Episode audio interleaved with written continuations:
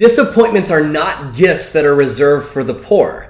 This is something that I think a lot of people are challenged by. They feel like their disappointments, their challenges are happening just to them or it's just in their world when these situations are not unique. They're just opportunities to allow us to grow, to allow us to expand. That's what we're going to talk about today. Welcome to the Path to Mindset Mastery podcast. My name is Brad Bizjack. I'm a mindset strategist and coach, certified high performance coach with Brendon Burchard, inspirational speaker, and creator of Appreciation Academy. And my mission is to help you elevate your life, to maximize your life, to take it to the next level beyond anything you ever thought possible, and elevate your career, your mindset, your relationships to that next level. This is the Path to Mindset Mastery podcast where we break through everything holding you back from what you really want out of life. And I'm so excited to dive in with this episode today because I think one of the challenges that I've seen lately, and I have the privilege of working with tens of thousands of people now over the last few years, and I've recognized patterns. You know, I heard Tony Robbins say that years ago, right? After working with millions of people, he'd be an idiot and not recognize patterns.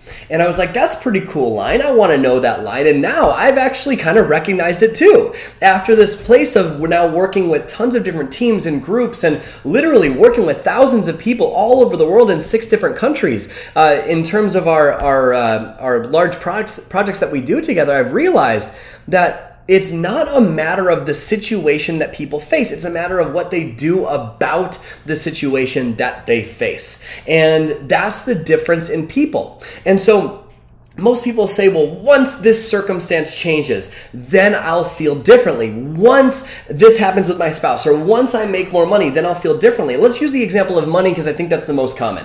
What I think typically happens with money is people think that money will solve the actual internal problem going on on the inside. Once I make more, then I'll feel different. And I'm not saying that more money can't take a load off someone's back, it can. That's not what I'm saying. What I'm saying is that I think a lot of people bring a scarcity mindset to trying to make more money. And when they do end up making more money, they find that the problem isn't resolved. It's the same thing as if someone moves cities to solve an emotional problem right? They find the problem follows them. So if you're dealing with a scarcity mindset, a limitation type mindset where you're stressed, you're overwhelmed, you're worried, you're panicked, you're worried what happens when you uh, when you spend money, and then let's say that you come across more money, like an inheritance or something like that, but you have that limiting mindset. That limiting mindset is just going to get bigger right? Because money is the great exaggerator. It just makes you more of who you already are. So if you don't work on your mind first, then circumstances changing won't change you. It'll just make the situation actually worse because you thought the situation changing would change how you feel about yourself and about what's going on, but really you still have those feelings, just new situation. Then you're going to feel lost, feel hopeless, feel like you're in an identity crisis. Well, we need to realize that it's not the circumstances that makes the difference in the quality of people's lives. It's what you do about the circumstances. Like if you take a look at a lot of people will say, well, the president will uh, cause something to happen, or the economy is a certain way, and that's the reason for why I feel the way I feel, which is not true.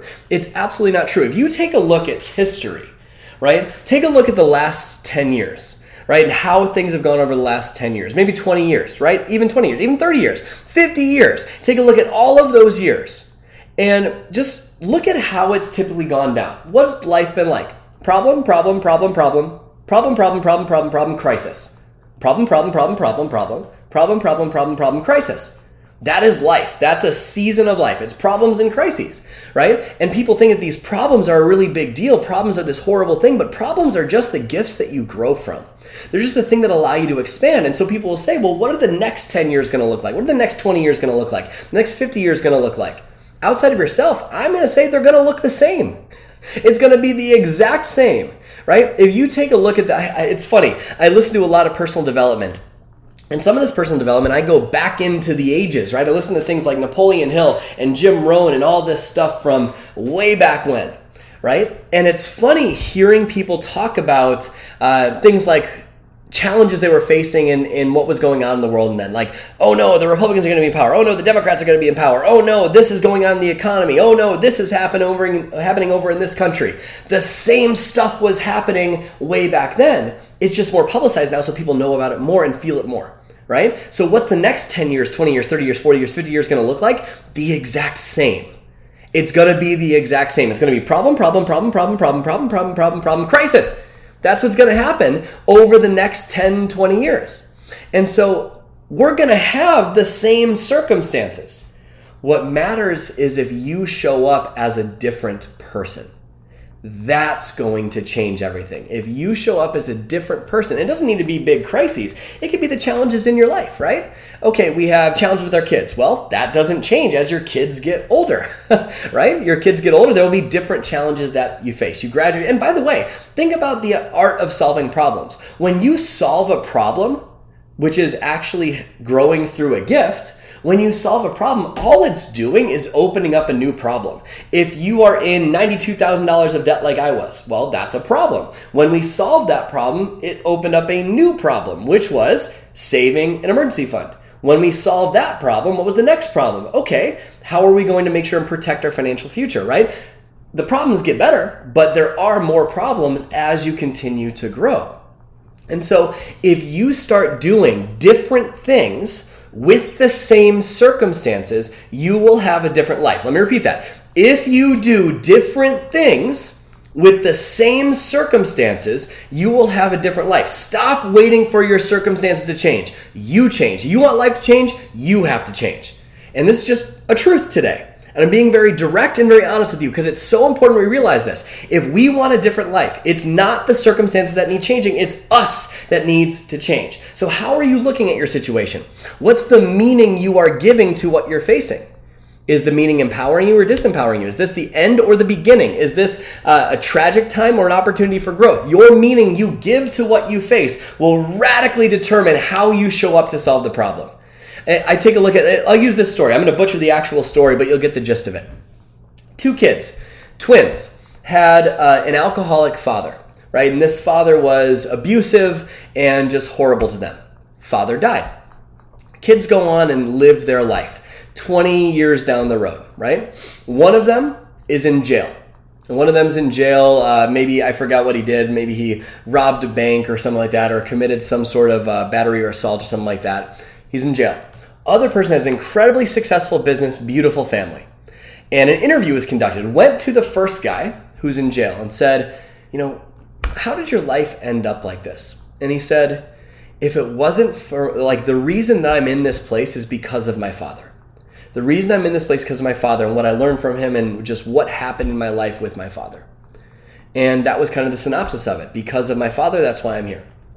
And they move on, they go to the next guy who has this beautiful life, twin brother, beautiful life, beautiful family, beautiful business. Go up to him and, How'd you do this? How'd you create this? How is your life this way? And he answered, It's because of my father. If my father, you know, my father did this and this to us as a child, that's why I'm this way. That's interesting, isn't it? Same exact circumstance, very, very different outcome. Why? Because of the meaning that was given to what people face. So if you don't start doing different things with your with the same circumstances you're in, you're not going to have a different life. For things to change, you have to change. If you start doing different things with the same circumstances, you'll have a different life. But what most people do is they work so hard on just getting their circumstances to change, which isn't a bad thing to work hard on trying to change your circumstance. That's not a bad thing. But I heard a quote years ago that changed how I view personal development, how I view business, how I view uh, careers and jobs. And it was learn to work harder on yourself than you do on your job. Because if you work hard on yourself, you'll automatically work hard on your job, right? Learn to work harder on yourself than you do on your job. That sacred time where you're learning, where you're growing, where you're expanding, it's so important that you have that sacred time. If you don't have that sacred time, you're gonna notice that you're spinning your wheels. You're making a living, but you're spinning your wheels. Work hard on your job and you will make a living. And that's a good thing. There's nothing wrong with that. Work hard on your job and you will make a living. Work hard on yourself and you will make a fortune. Well, let me repeat that. Work hard on your job, you will make a living. Work hard on yourself, you will make a fortune. And it's not right away, it's a compound effect of this over the course of time. When you work on yourself consistently over the course of years, at the time of this recording, I've been working on myself for about nine years in the personal development space, focusing on personal growth and all that stuff. And I've spent more time focusing on how can I grow than on my business, than on my income. I'm not saying I don't work on those things. I say I work harder on myself, and it's changed our life financially forever.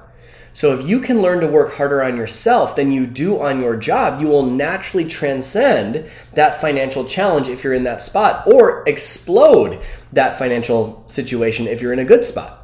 Learn to work harder on yourself than you do on your job. And when you work hard on yourself, when you face those challenging situations, guess what happens?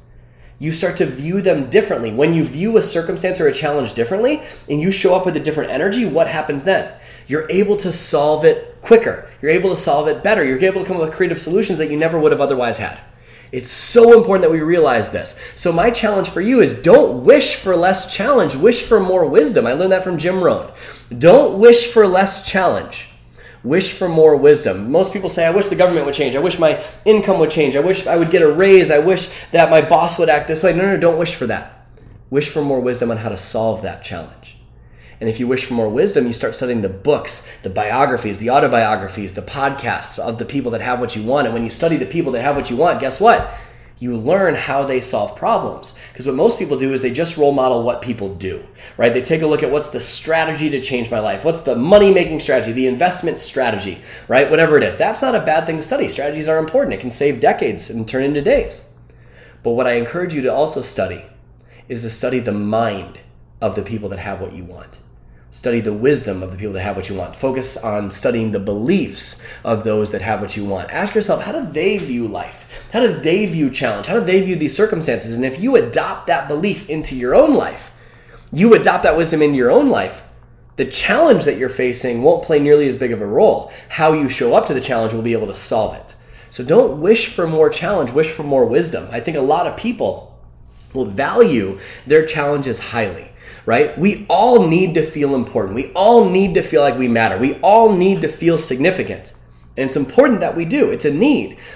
But most people don't solve that need or meet that need in an empowering way. A lot of people, the, the people that I see thriving and growing, meet their need for significance and importance by adding value to others. Whether that's in the form of making other people feel important, whether that's in the form of caring about other people, giving to other people, creating something that uplifts other people, creating something that entertains other people, whatever it is right? That's how a lot of people that are really successful meet their need for significance by adding value to others. Makes them feel important to give. But what most people do, what 99% of society does, is they meet their need for significance and important by having significant and important problems. That's how most people need their their need for significance. They have significant problems. And if you think about it, if you're the happy person on a regular basis, if I'm the happy guy on a regular basis, what do I get from most people? I get, you're crazy. You can't be happy on a regular basis like that. It's impossible. And one of my dear friends, Melanie, asked me a question a couple months back that you know really made me think. She said, "Are you this happy all the time?" I said, "Huh, no, but I am this happy most of the time." And because it's impossible to be happy all the time. I'm saying things don't trigger you and anger you, you bounce back. But when it comes to solving challenges, right? Showing up with an empowered mindset, that's going to change everything. Most people weigh their significance on having significant problems. So if I'm the happy guy, then I'm looked at like I'm crazy, which at this point in my life, I'm cool with if I'm looked at like I'm crazy. But if you have problems, what do you get? Significance, connection, and sympathy.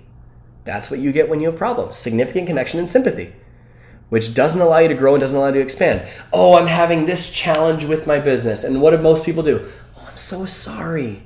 I'm so sorry. And this isn't me not having empathy for challenge. I have empathy for challenge and that it's hard. But you'll never really hear me say, unless it actually merits sympathy, you'll never really hear me say, hey, I'm so sorry you're going through that when someone's facing a regular challenge of growth. Because what does that do? It reinforces people craving sympathy from having challenge and using it as a significance ploy. And it's not a fun place to be when you live in that place. You feel like your challenges dominate you, but you get sympathy, connection, and significance from doing it, and it reinforces the problem. Disappointments are not gifts reserved for the poor. Let me repeat that. Disappointments are not gifts reserved for the poor. Disappointments fall on everybody. And just like Jim Rohn says, it is not the blowing of the wind that determines your life's future. The wind of disaster will blow on all of us. The wind of opportunity will blow on all of us. The wind of change will blow on all of us. The wind of hardship will blow on all of us. It's not the blowing of the wind that determines your life's future. It's how you set your sail. It's the set of your sail. Disappointments can be one of those winds that blows on you. Those are not special gifts reserved for just the poor. It's not. It's the same for everyone. Everyone has disappointments. And so, what we need to realize is disappointments are opportunities to learn to set a better sail.